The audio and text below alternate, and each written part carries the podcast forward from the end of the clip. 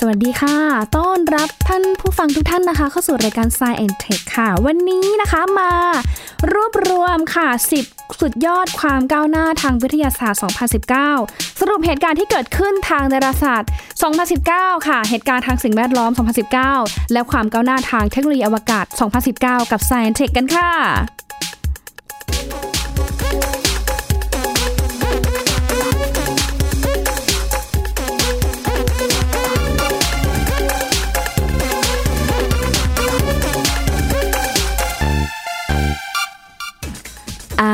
ค่ะทักทายท่านผู้ฟังทุกท่านหน่อยนะที่ติดตาม Science Tech กันอยู่นะคะ เมื่อวานนี้ถ้าใครติดตามข่าววิทยาศาสตร์เทคโนโลยีนะคะ ก็สามารถที่จะติดตามนะคะ แล้วก็เห็นปรากฏการณ์สุริยุปราคาในบางส่วนนะคะ เมื่อวานหญิงก็ไปดูนะคะ ก็เริ่มเห็นพระอาทิตย์เนี่ยแหว่งมาแล้วแหละตั้งแต่ 10โมง กว่ากว่าสิบโมงสิบเก้านาทีค่ะ แล้วก็เห็นเรื่อยไปเนี่ยจนถึงประมาณเกือบเกือบบ่ายสองแต่ว่าช่วงที่คลาสเนี่ยบทบังดวงอาทิตย์ได้มากที่สุดนะคะ ก็คือช่วงเวลาประมาณเที่ยง 5 นาทีนะคะ เพราะว่าเมื่อวานนี้ 26 ธันวาคมค่ะ เป็นภาพปรากฏการณ์สุริยุปราคา แบบวงแหวนค่ะพาดผ่านทั้งประเทศซาอุดีอาระเบีย อินเดียศรีลังกา สิงคโปร์ อินโดนีเซีย แล้วก็ดินแดนกวมของสหรัฐอเมริกาที่ ประเทศไทยของเราเองเนี่ยก็สามารถมองเห็นได้เหมือนกัน แต่ว่าเห็นในบางส่วนนะคะ ซึ่งมีหลายจังหวัดเลยค่ะ ที่มองเห็นไม่ว่าจะเป็นภูเก็ตนะคะยะลาสงขลาคือทุกจังหวัดเลยค่ะ แล้วก็ ที่ภาคใต้เนี่ยน่าจะเห็นคลาดนะคะบทบังพระอาทิตย์ได้มากที่สุดประมาณช่วงเที่ยงกว่าๆตามเวลาที่ลดหลั่นกันไปค่ะ ก็ถือว่าเป็นปรากฏการณ์ที่ดวงจันทร์เนี่ยนะคะ เคลื่อนที่มาอยู่ระหว่างโลกกับดวงอาทิตย์ เงาของดวงจันทร์ที่ทอดยาวมายังโลกเนี่ยทำให้ผู้สังเกตการณ์บนโลกเนี่ยเห็นว่าดวงจันทร์เนี่ยเคลื่อนที่มาบังดวงอาทิตย์ แล้วก็เกิดขึ้นเป็นปรากฏการณ์สุริยุปราคา ที่สามารถแบ่งตามลักษณะของการปรากฏของดวงจันทร์บทบังดวงอาทิตย์ได้ หลักๆเนี่ยก็จะจะมีอยู่ประมาณ 4 อย่างด้วยกันค่ะ ก็คือสุริยุปราคาแบบเต็มดวง total solar eclipse นะคะ ที่เขาบอกว่าเป็นช่วงที่วงจรของดวงจันทร์ค่อนข้างรีค่ะ เพราะฉะนั้นเนี่ยบางช่วงเวลาดวงจันทร์อยู่ใกล้แล้วก็บางช่วงเวลาเนี่ยดวงจันทร์อยู่ไกลจากโลก ถ้าเกิดสุริยุปราคาในช่วงที่ดวงจันทร์อยู่ใกล้โลกเนี่ยเราจะมองเห็นดวงจันทร์ขนาดปรากฏใหญ่กว่าดวงอาทิตย์ ก็ทำให้ดวงจันทร์เนี่ยนะคะ มาบดบังดวงอาทิตย์ได้ทั้งหมด แล้วก็เกิดเป็นสุริยุปราคาแบบเต็มดวงค่ะสวยมากนะคะพอทีนี้หลังจากที่เกิดขึ้นเป็นเต็มดวงแล้วเนี่ยนะคะในช่วงที่เขาแบบเข้ามา บังกันแบบเต็มดวงใหม่ๆเนี่ยเราจะเห็นช่วงที่เกิดปรากฏการณ์สุริยุปราคาแบบวงแหวนค่ะเขาบอกว่าหากดวงจันทร์เนี่ยนะคะ อยู่ห่างจากโลกมากในขณะที่เกิดสุริยุปราคาเนี่ยจะทำให้ขนาดของดวงจันทร์เนี่ยเล็กกว่าดวงอาทิตย์นะคะ ดวงจันทร์เนี่ยไม่สามารถบังดวงอาทิตย์ได้ทั้งหมด ส่งผลให้พื้นผิวของดวงอาทิตย์นะคะ ปรากฏออกมาเห็นได้โดยรอบของดวงจันทร์ค่ะ ก็จะเห็นได้ว่าเป็นสุริยุปราคาแบบวงแหวน คือคล้ายกับเราดู ดูแหวนนะคะ แล้วก็จะมีพวกไดมอนด์ริงต่างๆนะคะที่เกิดขึ้นจากแสงของดวงอาทิตย์เนี่ยลอดผ่าน หลุมอุกาบาตหรือว่าลอดผ่านหุบเหวหุบเขาบนดวงจันทร์ด้วยนะคะ ก็ทำให้เราเห็นเป็นลักษณะคล้ายกับวงแหวนหรือว่าไดมอนด์ริงนะคะ สวยมากทีเดียวค่ะ ส่วนสุริยุปราคาบางส่วนที่เราเห็นกันในเมื่อวานที่ผ่านมานะคะ ก็เกิดจากโลกดวงจันทร์แล้วก็ดวงอาทิตย์ค่ะ เรียงอยู่ในแนวเส้นตรง แบบเดียวกันพอดีขณะเกิดสุริยุปราคาทำให้มีเพียงเงามัวของดวงจันทร์เนี่ยทอดผ่านพื้นผิวโลกค่ะ ผู้สังเกตการณ์บนโลก ภายในบริเวณเงามัวของดวงจันทร์ที่พาดผ่านเนี่ยก็จะเห็นดวงอาทิตย์บางส่วนเนี่ยนะคะแหว่งออกไปนะคะ ถูกบดบังแค่บางส่วนเท่านั้นคือคล้ายๆ กับแบบวงกลม แต่ว่ามันโดนตัดไปมันแหว่งไปนะคะ เหมือนกับที่เมื่อวานที่ผ่านมานะคะ โอ้โหนี่ก็แบบดู ทุกชั่วโมงเลยนะคะ โดยเฉพาะช่วงที่คลาดตาบทบังดวงอาทิตย์มากที่สุดประมาณเที่ยงๆนะคะ สวยทีเดียวนะคะ อยากดูภาพย้อนหลังก็ดูได้ค่ะที่เพจของ Science Tech Thai PBS เพจ Thai PBS เอง แล้วก็เพจของสถาบันวิจัยดาราศาสตร์แห่งชาติด้วยนะคะ มีหลายเพจเลยโชว์ภาพสวยๆแบบนี้ค่ะ ส่วนสุริยุปราคาแบบสุดท้ายค่ะ ท่านผู้ฟังค่ะ ก็จะเป็นสุริยุปราคาแบบผสม เกิดขึ้นยากมากค่ะเมื่อเทียบกับแบบอื่นๆ เนื่องจากเป็นสุริยุปราคาเต็มดวง เมื่อมองจากตำแหน่งหนึ่งบนโลก แต่เมื่อมองในอีกตำแหน่งหนึ่งบนโลกก็จะปรากฏเป็นสุริยุปราคาแบบวงแหวนค่ะ ที่เป็นแบบนั้นเนี่ยเนื่องจากว่าผู้สังเกตการณ์บริเวณหนึ่งจะอยู่จากจะอยู่ห่างจากดวงจันทร์มากกว่าผู้สังเกตการณ์ที่บริเวณอีกจุดหนึ่งที่อยู่ในลองทิจูดเล็กน้อยค่ะทำให้ผู้สังเกตการที่อยู่ห่างจากดวงจันทร์มากกว่าจะเห็นเป็น สุริยุปราคาแบบวงแหวน ทีนี้ต่อมาเมื่อดวงจันทร์โคจรรอบโลก แล้วก็ค่อยๆ ทอดเงามืดมายังผู้สังเกตการอีกบริเวณหนึ่งที่อยู่ใกล้กับดวงจันทร์มากกว่าเนี่ยก็ทำให้มองเห็นสุริยุปราคาแบบเต็มดวงนั่นเองนะคะ แต่ยังไงก็ตามค่ะ ก็ถือว่าเป็นปรากฏการณ์ใหญ่ทางดาราศาสตร์ที่เกิดขึ้นในช่วง ปลายปีนี้นะคะ ช่วงท้ายปีนี้นะคะ ก่อนที่เราจะไปเข้าดาวกันเนาะเข้าดาวปีใหม่ด้วยนะคะ เนี่ยแหละค่ะท่านผู้ฟังคะโอ้โห ถ้าดูนะคะ จะเห็นได้เลยนะคะว่ามันเป็นภาพที่สวยงามมาก ๆ เลยค่ะ แล้วก็ถ้าใครนะคะ พลาดไม่ได้ดูครั้งที่ผ่านมานะคะ ก็มีอีกครั้งหนึ่งในช่วงประมาณเดือนมิถุนายนปีหน้า แล้วก็เดือนกรกฎาคมปีหน้าด้วยนะคะ ก็ฝากติดตามกันด้วยแล้วกันนะคะ ใครที่เป็นแฟนดาราศาสตร์นะคะ ก็จะเห็นเขาบอกว่าเนี่ยอาจจะเห็นแบบวันที่ 17 กรกฎาคมเนี่ยอาจจะเห็นเงาของดวงจันทร์เนี่ยเข้าไปบังดวงอาทิตย์นะคะ แล้วก็เห็นลักษณะของการแบ่งได้ถึง 65%แต่ว่าต้องตื่นเช้าหน่อยนะคะ เพราะว่าเขาเกิดขึ้นประมาณช่วงตีสามถึง6โมงเช้านั่นเองค่ะอ่าแล้วค่ะ ก็เป็นเรื่องราวที่น่าตื่นเต้นที่เกิดขึ้นในวงการดาราศาสตร์นะคะ แต่ว่าทีนี้มาดูกันหน่อยค่ะว่า ในรอบปีที่ผ่านมานะคะ เกิดอะไรขึ้นในวงการวิทยาศาสตร์นะคะ วันนี้นะคะขออนุญาตนำข้อมูลนะคะ จากหลายๆสำนักเลยนะคะเขารวบรวมเหตุการณ์ทางวิทยาศาสตร์ขึ้นนะคะ อ้างอิงจากทาง BBC ไทยด้วยนะคะ แล้วก็จากนาซาด้วยนะคะรวมไปถึงเว็บไซต์ด้านสิ่งแวดล้อมหลาย ๆ เว็บนะคะที่มีการรวบรวมข้อมูลกันมาค่ะ อย่างแรกเลยเขาบอกว่ามีทวีปโบราณที่สูญหายใต้แผ่นดินยุโรป หายไปนะคะเขาบอกว่าตอนนี้แม้จะทราบกันดีว่า พื้นแผ่นดินของโลกในปัจจุบันเนี่ยประกอบไปด้วย 7 ทวีป แต่ว่าล่าสุดในช่วงกลางปีที่ผ่านมา นักธรณีวิทยาจากมหาวิทยาลัยอูเทรคต์ของเนเธอร์แลนด์เนี่ยบอกว่ายังมีอีกหนึ่งทวีปนะ เป็นทวีปที่ 8 ที่ชื่อว่า Greater Andria ค่ะ ซึ่งซ่อนตัวอยู่ใต้ทวีปยุโรปค่ะ เขาบอกว่าทวีปนี้มีขนาดประมาณเท่ากับเกาะกรีนแลนด์ มุดตัวอยู่ใต้ผืนทวีปยุโรปตอนล่างในแถบของอิตาลีและทะเลแอนเดรติก มีอายุเก่าแก่เท่ากับทวีปอื่นๆ ก็คือประมาณหลายร้อยล้านปีก่อนนะคะ แต่เขาบอกว่าเมื่อช่วงประมาณ 175 ล้านปีก่อนเนี่ย ทวีปต่างๆ เนี่ยเริ่มแยกตัวออกมาจากมหาทวีปแพนเจียค่ะ ซึ่งแพนเจียเนี่ยเขาบอกว่าเป็นแผ่นดินหนึ่งเดียวในโลกในสมัยนู้น นานมาแล้วนะคะไม่รู้กี่ล้านปีผ่านมาแล้วนะคะ แล้วค่อยๆ แยกออกมาค่ะ แยกออกมานะคะ ซึ่งเขาบอกว่าตัวทวีป Greater Adria เนี่ยได้ชนแล้วก็ได้มุดตัวเข้าไปในใต้ผืนทวีปยุโรปที่ใหญ่กว่า ก็เลยทำให้เปลือกโลกส่วนนั้น ยกตัวขึ้นเป็นแนวเขาสูงของยุโรป อย่างเช่นเทือกเขาแอลฟ์แล้วก็เทือกเขาเอ็นพายนด้วยนะคะ ก็ถือว่าเป็น เรื่องราวแบบที่เราเพิ่งจะค้นพบเนาะมันก็ใหม่แล้วก็น่าตื่นเต้นทีเดียวนะคะ เป็นอีกหนึ่งทวีปนะทวีปที่ 8 นั่นเองค่ะ ส่วนอีกเรื่องหนึ่งที่เขาสนใจมากเลยก็คือเรื่องของปฏิกิริยาเคมี ที่เขาบอกว่าเย็นยะเยือกที่สุดในจักรวาลนนะคะ เพราะว่า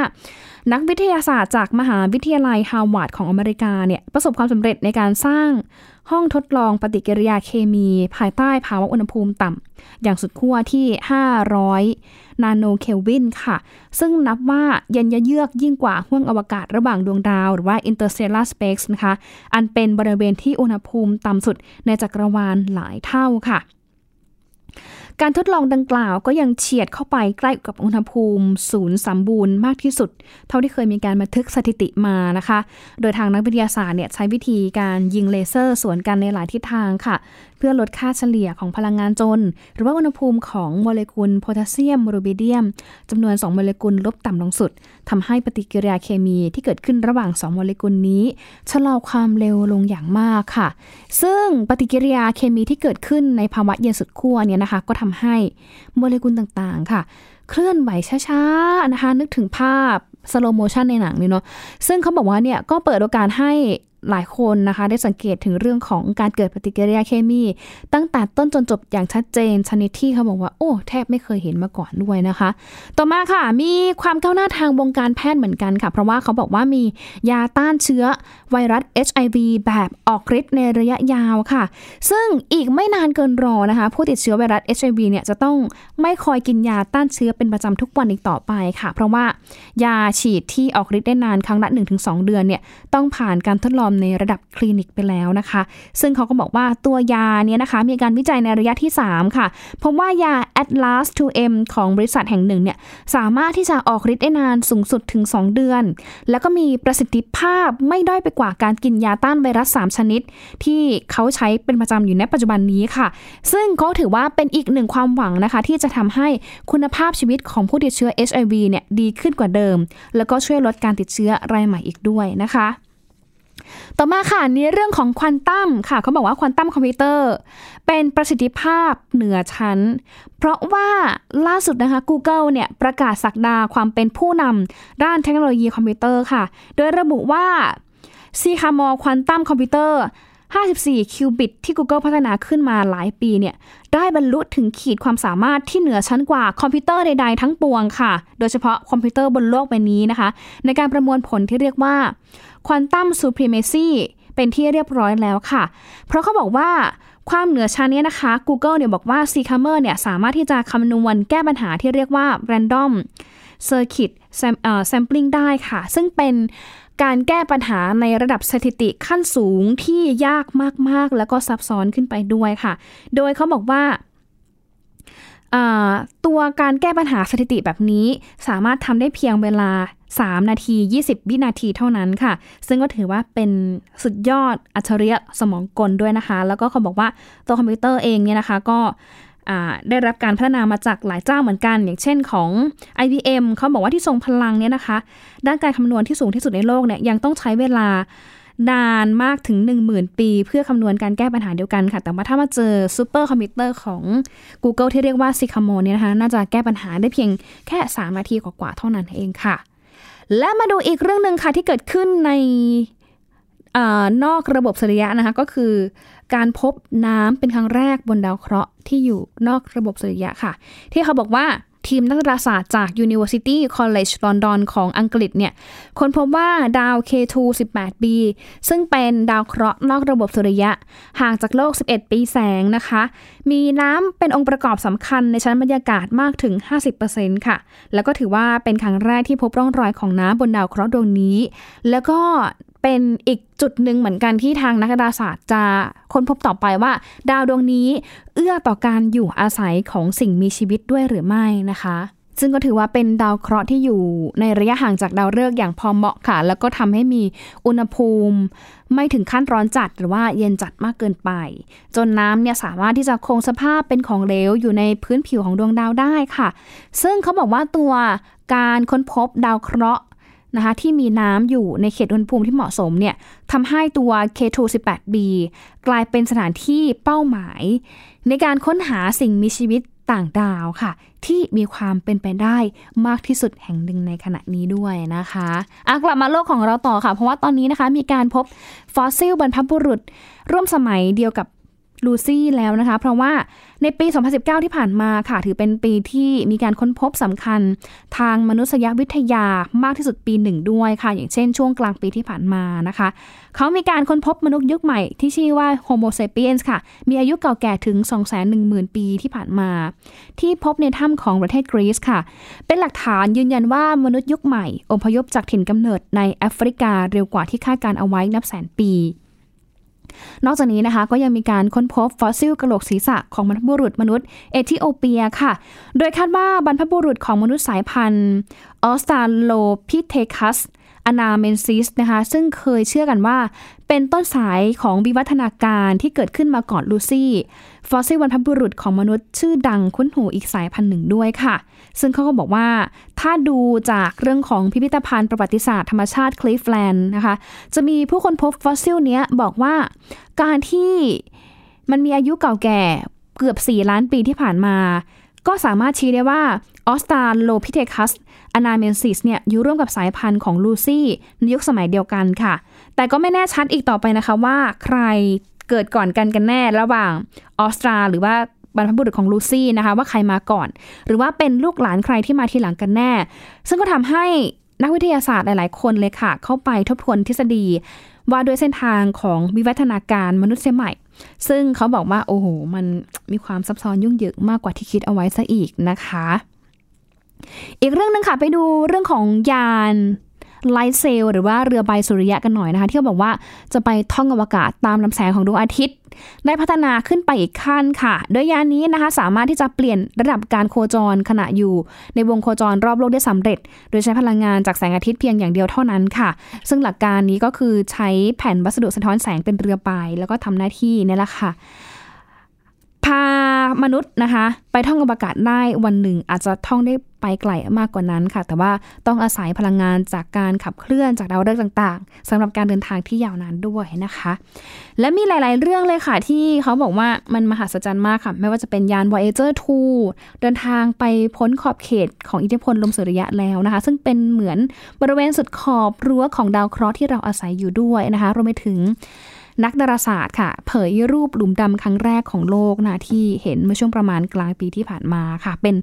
หลุมดำที่อยู่ห่างจากโลก 53 ล้านปีแสง ตรงใจกลางดาราจักร M87 ที่มีเส้นผ่านศูนย์กลาง 40,000 ล้านกิโลเมตร หรือว่าใหญ่กว่าโลกมากถึง 3 ล้านเท่านั่นเองนะคะเดี๋ยวช่วงนี้พักกันสักครู่หนึ่งค่ะ ช่วงหน้ามาฟังสรุปเหตุการณ์ที่เกิดขึ้นในแวดวงวิทยาศาสตร์เทคโนโลยี และสิ่งแวดล้อมกันค่ะ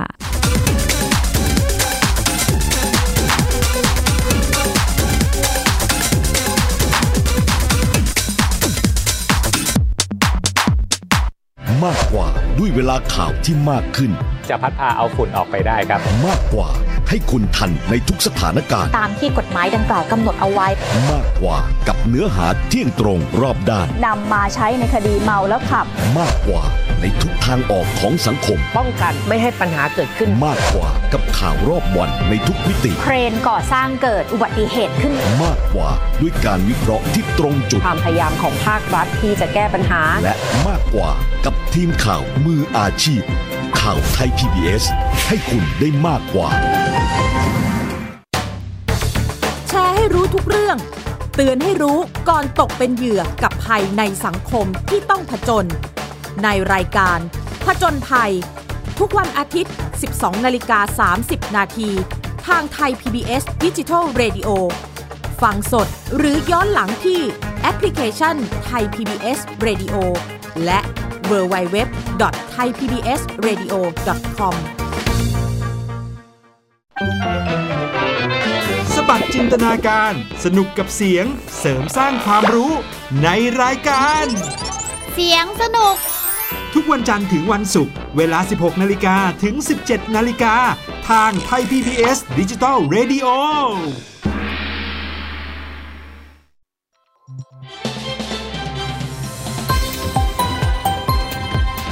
คุณกำลังรับฟัง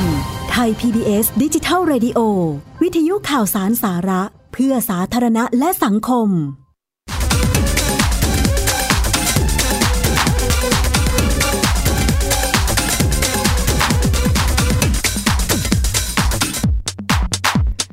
อาเบรกที่แล้วนะคะเราก็มาสรุปนะเรื่องราวที่เกิดขึ้นในแวดวงวิทยาศาสตร์ค่ะ ทั้งในเรื่องของ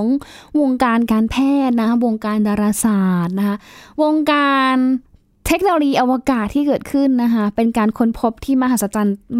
มาก ๆ เลยนะคะรวมไปถึงเรื่องราวของมนุษย์ของเราเนี่ยแหละค่ะว่า เอาสรุปแล้วมนุษย์สายพันธุ์ไหน ใครมาก่อน ใครเป็นบรรพบุรุษใคร แล้วก็ใครเป็นลูกหลานใครด้วยนะก็ต้องหากันไปค่ะว่าเอาจริง ๆ แล้วเนี่ยเรามีที่มาอย่างไรนะคะแล้วสุดท้ายแล้วเนี่ยเราจะได้ศึกษากันต่อว่าสรุปแล้วเนี่ยในอนาคตเราจะมีที่ไปอย่างไร เพื่อที่เราจะรู้ตัวเอง เตรียมรับกับอนาคตที่อาจจะเกิดขึ้นไม่ว่าจะดีหรือร้ายนั่นเองนะคะ ส่วนช่วงนี้ค่ะ พาท่านผู้ฟังนะคะ ไปดูกันหน่อยนะคะ ว่าเหตุการณ์ที่เกิดขึ้นในรอบปีที่ผ่านมานะคะ เกิดอะไรขึ้นในวงการดาราศาสตร์ ทั้งในเรื่องของ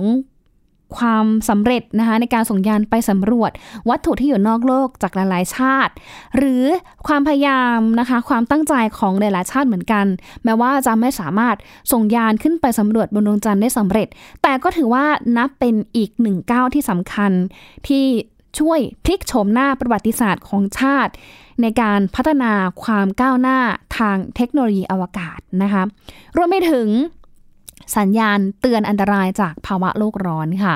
เพราะว่าตอนนี้นะคะ เห็นได้ว่าหลาย ๆ จุดเลยนะคะ ที่เคยเป็นทานน้ำแข็ง ที่เคย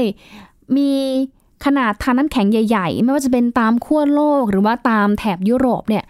เริ่มที่จะเห็นการเปลี่ยนแปลงที่เกิดขึ้นแล้ว นั่นหมายถึง เขาเตือนจากธรรมชาติแล้วว่าทุกคนเนี่ยต้องช่วยกันดูแล ไม่ให้เกิดปัญหาภาวะโลกร้อนแล้วนะ เป็นสิ่งที่ทุกคนเนี่ยต้องร่วมมือกันอย่างจริงจังให้เกิดขึ้นแล้วล่ะค่ะ และสุดท้ายนะคะพาไปดูนะคะในเรื่องของแรงบันดาลใจที่เกิดขึ้นในรอบปีที่ผ่านมา กับรายงานชิ้นนี้ค่ะ ฟังกันหน่อยนะคะ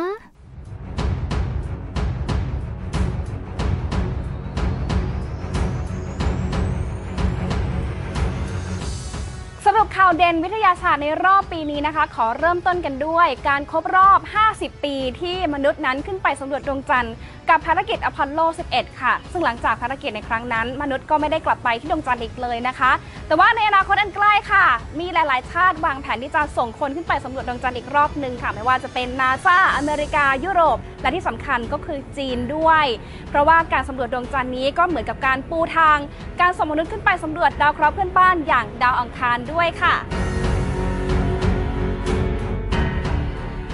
ก้าวเล็กๆ ของมนุษย์คนหนึ่ง แต่เป็นก้าวที่ยิ่งใหญ่ของมนุษยชาติ วาทะเด็ดของนีล อาร์มสตรอง กับเพื่อนอีกสองคน คือไมเคิลคอลลินส์และบัซ อัลดริน นักบินอวกาศกลุ่มแรกที่เดินทางไปเยือนดวงจันทร์ ครบรอบ 50 ปีในปีนี้ค่ะ สำหรับภารกิจอพอลโล 11 นี้ใช้คนราวประมาณ 400,000 คนทุกตำแหน่งจากหลายประเทศทั่วโลกนำไปสู่การพัฒนาเทคโนโลยีต่างๆ มากมาย ที่ให้มนุษย์ สะดวกสบายหลายอย่างจนถึงทุกวันนี้ อย่างการพัฒนาระบบสื่อสารแบบดิจิทัล หรือภาพถ่ายจากสมาร์ทโฟนค่ะ มนุษย์มีแผนจะไปได้ไกลกว่านั้นนะคะ เพราะว่านาซาวางแผนจะเดินทางไปสำรวจดาวอังคาร ที่ระยะใกล้โลกที่สุดถึง 54 ล้านกิโลเมตร และย้ำภาพความชัดเจนขึ้น เมื่ออีลอน มัสก์เจ้าของบริษัทพัฒนาอากาศยานอวกาศ ได้ตั้งเป้าเอาไว้ว่า ในปี 2022 ยานรุ่นแรกจะต้องลงไปแตะพื้นผิวของดาวอังคารค่ะเรียกได้ว่าเป็นปีสุดปังของจีนเลยค่ะ เพราะว่าจีนนั้นประสบความสำเร็จในการส่งยานอวกาศช้างเออร์4ขึ้นไปสำรวจด้านไกลของดวงจันทร์เป็นครั้งแรกของโลกด้วยค่ะ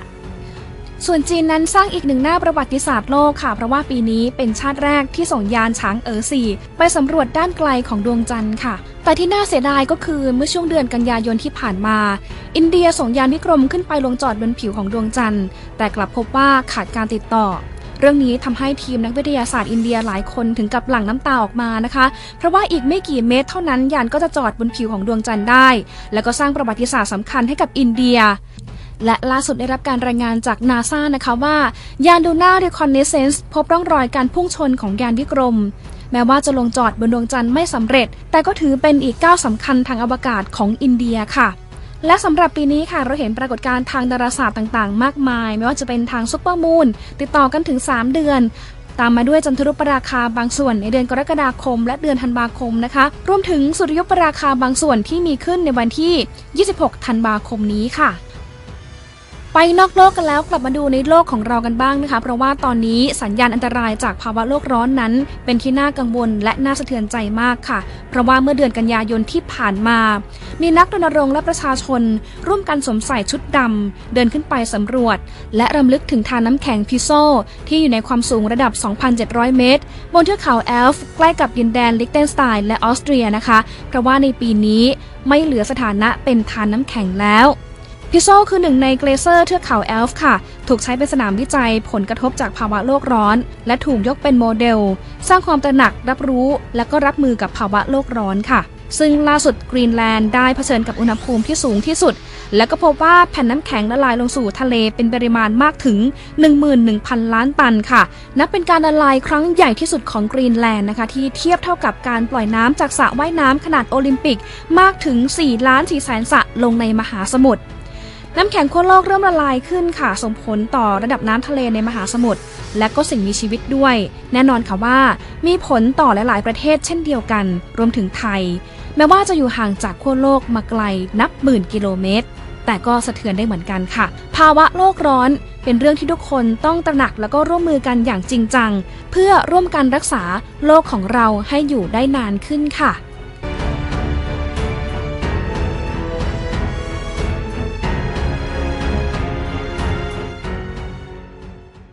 นี่ยแหละค่ะก็เป็นเรื่องราวที่เกิดขึ้นในรอบปีนี้นะคะ สุดท้ายนะคะอยากจะสวัสดี